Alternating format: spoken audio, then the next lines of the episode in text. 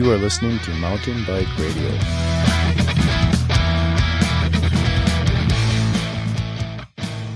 Welcome to the LW Coaching Show on Mountain Bike Radio. I'm your co-host Ben Welnak, and with me is Lynda Wallenfels. Lynda, how are you? Good. Good. Well, it's been a while. Christmas and New Year's and all kinds of stuff going on. So I hope everything went well for you.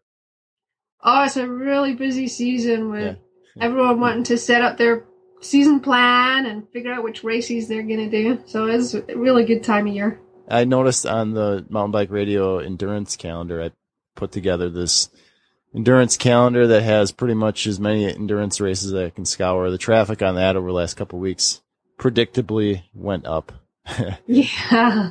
I'm sending a lot of people to your calendar because people are asking me about races and it's a really good resource. Yeah, it, it's hard to keep up because there's so many different races coming up and then the dates, you know, some of them, the dates don't get updated right away until in the season. So then people are emailing me wondering what's up. But if you see something on that, anybody, you listen to this, if you see something on there that you know that's not on there, let me know.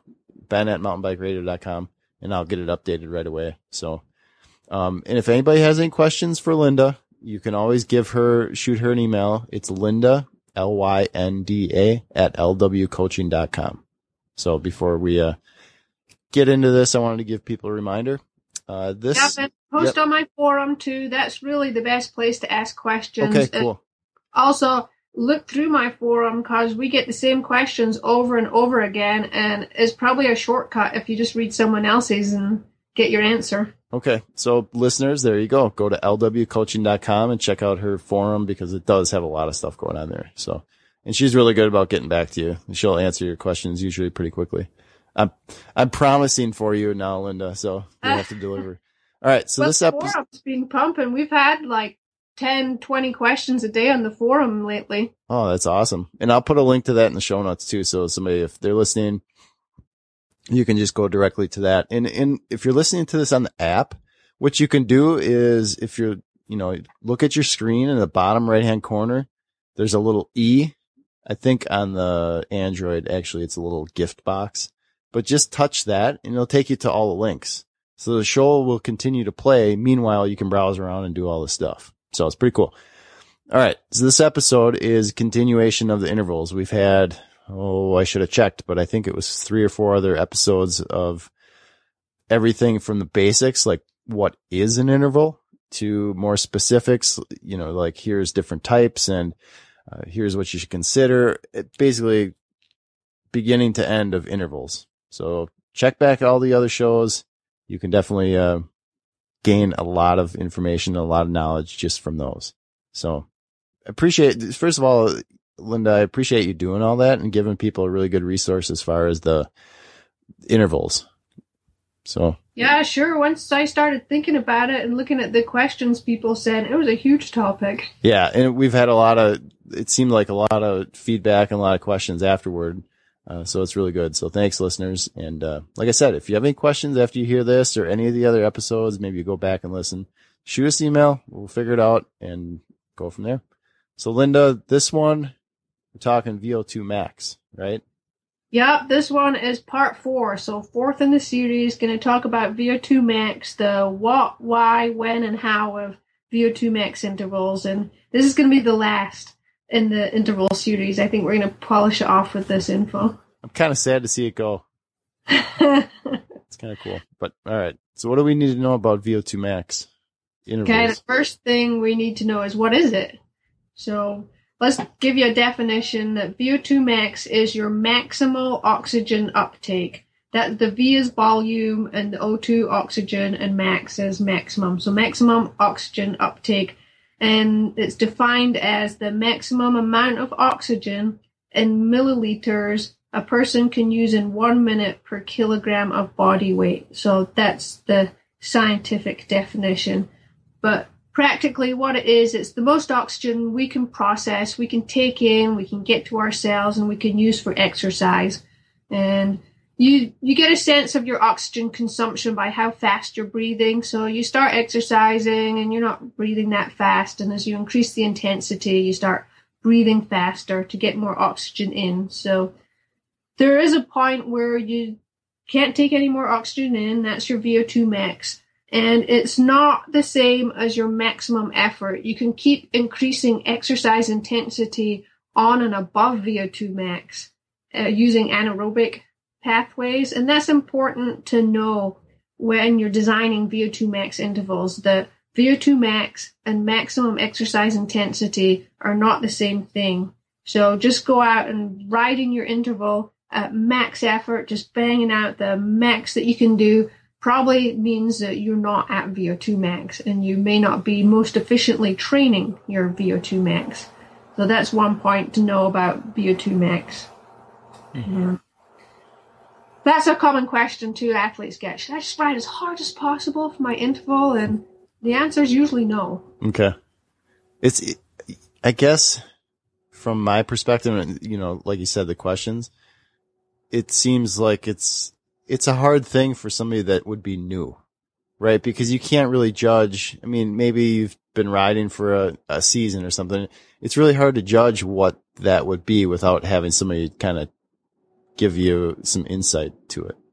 Oh, and absolutely, it's a moving target. Every season, ideally, it gets higher for you, and mm-hmm. throughout the season, it gets higher. So there isn't a one. You know, ideally, it's improving for you. Right. Uh, so let's look at why. Move on to the why. Why would you train VO2 max? And the very, very short answer is because it makes you faster. And our goal is to win races or, and get faster. So that's why you would want to train it. And when you're looking at mountain bike racing, the shorter distances like cross country, you're spending an enormous amount of time during the race at your VO2 max intensity. So it's very race specific for that. And the starts of cross country races and a lot of endurance races that have an early bottleneck are incredibly fast. So that's and climbs, steep climbs, those are the two places where VO2 max training really really comes in.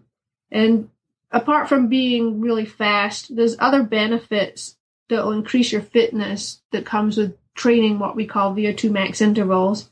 And I'll just list off a few. We have increased plasma volume, increased stroke volume, increased maximal cardiac output, hypertrophy of slow twitch muscle fibers, increased muscle capillarization, increased anaerobic capacity, and lactate tolerance. Now that's a quick list of some of the other major physiological benefits, and all of these adaptations will make you faster on your mountain bike. So basically, it's just pushing a lot more blood all over the place quicker. Trans- and transporting oxygen well, that, from yep. the air into the muscles where they need it. Yep. Cool. Uh, okay, let's talk about when when to train VO2 max and exactly when to train VO2 max, when to do the VO2 max intervals depends on the demands of your goal event. So like we said, cross country racing has an enormous amount of VO2 max pedaling time in it. And as the races get longer, the intensity and the speeds obviously go down, so it becomes less important. But if you're racing cross country, you definitely need to be doing a lot of VO2 max training. But like I listed all the physiological benefits, everybody needs to be doing VO2 max training. And one place where everybody does VO2 max training is early season. So right now, basically, in your base training and early season, it's really good to put in a small amount of VO2 max training to kickstart your training, to bump your fitness up to the next level before you've done the bulk of the training. So when you do the bulk of your training, you're actually doing it at a higher level, a higher quality. So I like to give all my athletes a low volume of VO2 max training early season. And then because it's so race specific for cross country racing, then right before, like the four weeks before your peak race, you want to be doing a focused VO2 max block. So when you hit your peak cross country race, your VO2 max is is at peak levels. So with the you mentioned cross country, and a lot of times there can be a gray area, I guess, between what would be cross country and what would be endurance. What when you mention cross country, just so listeners are clear, what do you mean? Maybe as far as time wise, is it an hour? Does it go up two hours? So if somebody's, you know, for example, we have a Wisconsin off road series. We do a show on here and those are generally, you know, under two hours. Um, is there a time frame that? Yeah, under two and a half hours is cross country. Okay. So anything, And anything longer than that, you really, the consideration's different. yeah, and like you said, there's a real gray area between two and three hours. And once you're over three hours, you're definitely in the endurance frame. But mm, there's so many different events across the country. Uh, every you can find every single duration and distance. So you, it's just a sliding continuum. It's not real real definitions. Okay. So- I just wanted to give listeners an idea of when you mentioned cross country versus endurance. Okay. Yep. Basically, the shorter your race, the more important VO2 max training is to do immediately before your event. And when I say immediately, I mean in the four weeks prior, not the four hours prior. Although people will try to pack it in the last week, which is not recommended. so the longer distance your event is, the longer duration, the less race specific VO2 max training is, and the earlier you should program it into your macro plan for the season. Uh, every athlete should be doing VO2 max training at some point in their season because, like I listed before, there's a whole bunch of incredible physiological benefits that um, apply to every type of mountain bike athlete. And when you do these early season VO2 max training, you only need to do a very small volume of it. Just one session a week uh, can make a really large difference. And late when you're doing it to peak for a race, a short race later in the block right before your peak, then twice a week is good. And three times a week is really the upper limit. There's very few times I'll program it three times a week, and you've got to be really conscious of recovery between those days when you do it. So it's a good idea if you're going to be going into something like that to kind of clear your, make sure it's not a busy works week or your kids have 10 events going on during that week. Exactly. Don't do don't do three VO2 max intervals on a week where you have a race because a Mhm. race would actually count as one of your VO2 max sessions. Gotcha. Okay, so we've looked at the what they are, why, when, and now we're going to talk about the how and you know how do we actually put it into your training and I'm going to give you some workout examples. So how to design your interval session. When you're looking at VO2 max intervals, your goal is to maximize the time you spend at VO2 max. And it's not just the amount of time you spend in one interval, it's the amount of time you spend in your whole session. So you want to design your interval session with the goal in mind that every interval is accruing a certain amount of time at VO2 max. And so you're look, you're looking at the whole session, not just each interval. And there's two strategies of going about this. You can do longer intervals with longer rest, or you can do much shorter intervals with shorter rest. So let's look at the first strategy, the longer interval with more rest. And these are the classic interval sessions that everybody knows about, like four times four minutes with three minutes of rest, or five times four minutes with three minutes of rest. So the the rest and the interval is usually one almost one to one three minutes of interval three minutes of rest or four minutes of interval three minutes of rest and so everyone's done these if you're Mhm. have trained at all your classic those are your classic vo2 max intervals and when you start these intervals like on interval number one you start pedaling your body is not immediately at VO2 max. And you can think about that when you start an interval, say you're pedaling at 300 watts, for the first 15 seconds, you're hardly breathing at all. And, you know, the longer into the interval, slowly your breathing ramps up. And that's really what, v- what your oxygen consumption does too. The, there's a physiological time lag between when you start putting the power to the pedals and when your body reaches VO2 max. So for your first interval, it takes about two minutes of pedaling at your VO2 max power to reach your VO2 max. So your first interval will really, if you're doing a four minute interval, your first interval will only accrue two minutes of VO2 max training. And this is a key part to num- know that a four minute interval will only accrue two minutes at VO2 max.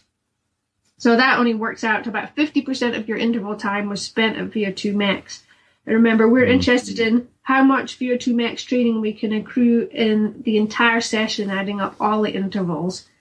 And at this point, I want to take a little diversion to read some listener questions because this is a fairly common question I get. And this is what I'm talking about right here is going to explain. So the first one came in on Twitter from Chris Baddock, and he asked, complete versus incomplete recoveries for VO2 max intervals. What's better, when, and why? And the next question came in on Facebook from Jason Aites. Explain the difference between high intensity intervals with full recovery versus short recovery. For example, a three minute full gas, then three minutes of rest. Oh no, I read that wrong. Three, three minutes of full gas, then five minutes of rest versus three minutes of full gas and only two minutes of rest. So again, he's asking longer rest, shorter rest. And then the last one I'm going to read. Then these are all the same questions, just phrased in different manners. This is another Facebook one from James McGuire. Tell us about the rest period between intervals. How important is it? If you aren't hitting the mark during an interval, are you better off persevering or extending the rest during an interval? So if we think about we're out doing hill intervals, they're four minutes each, and you say you bang out your first four minutes at 300 watts, and that was pretty hard. And then you have three minutes of rest, and you don't recover completely in that three minutes of rest. There's really no way you can recover. But if you double that, if you'd taken six minutes of rest, you'd still be warm and you'd still be ready to go. But the next interval, you know, you'd probably be able to match or even beat that first interval. So it's really tempting when you're doing VO2 max intervals to add more rest. Um, hmm. So I'm going to explain why you don't want to do that, why you don't want to add more rest. And it all has to do with accruing time at your maximum oxygen consumption level at your VO2 max during the entire session. So remember, our first four minute interval accrued as only two minutes at VO2 max. And if we take complete recovery, what we do is we start at baseline again. And the next interval will only accrue two minutes of VO2 max. But if we take incomplete recovery, we're not, our oxygen consumption isn't all the way back down to baseline. So on our second interval, we might accrue, we'll get up to VO2 max faster and we'll accrue more time at VO2 max. So in the second interval, you might accrue two and a half minutes of VO2 max. The third interval, you might accrue three minutes of VO2 max and so on. So when you have incomplete recovery, it means you ramp up to VO2 max in your next interval faster. And that's the reason why in VO2 max intervals you want to go for incomplete recovery, not complete recovery. That makes a lot of sense. I think so. Those are the classic four by four minutes, five by four minutes intervals everyone knows about. And the next type of intervals are VO2 max intervals that are really effective. There's a lot of science behind this. If you want to Google a sci- French scientist called Veronique Billat, she has done a lot of research on this and published a lot of data that shows these short VO2 max intervals. They're shorter with shorter rest. An example would be 15 sets of 30 seconds at VO2 max alternated with 30 seconds at 50% of VO2 max power. And so there's these are only 30 seconds. You're 30 seconds on, 30 seconds off.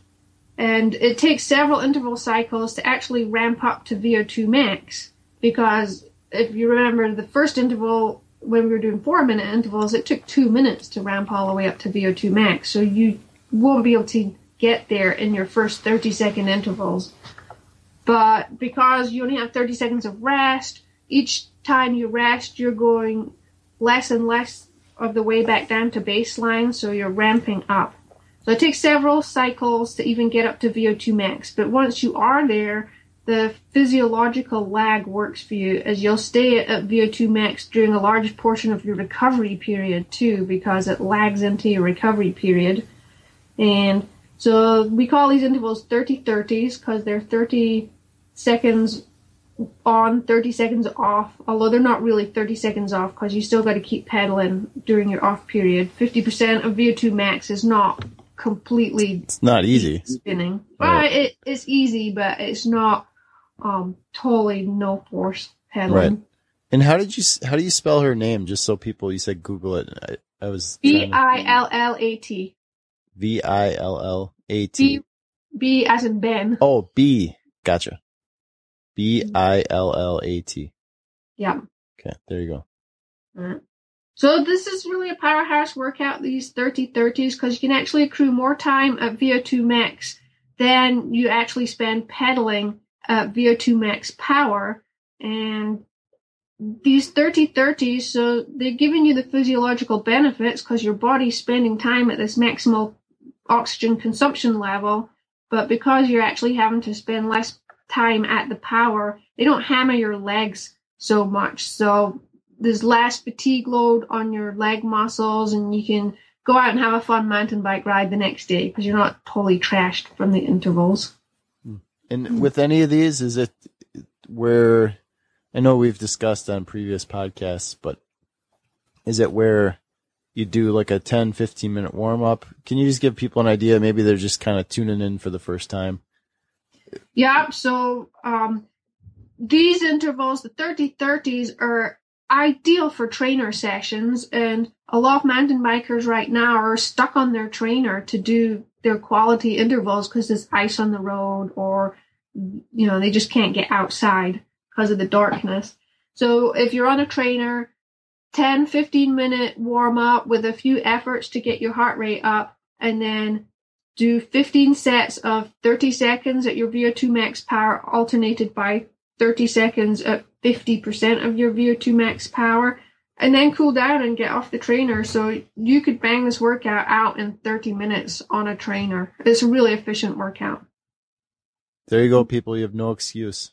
Yeah. So I really like this for early season training when you're looking at low volume VO2 max. It doesn't trash your legs. You're just looking for a little bit to ping that VO2 max, bump it up to the next level. So the bulk of your training that's coming up in February and March, you can do that all at a higher level. And I also like these for mountain bikers because it does mimic more of what we see on the trails, the more on off, on off type power that we see when we're actually out riding on trails. Trails aren't steady state power. Hmm. They're also, these 30 30s, they're psychologically easier to do.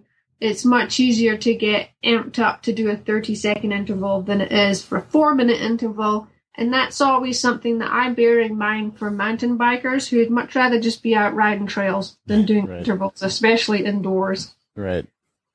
I, I Um, hear you. So I really like these. I really like the 30 30s and I use them a lot with my athletes. So, so there you have it. That's the what, why, when, and how of VO2 max intervals. And that's the end of our inter- four part interval mountain bike radio shows.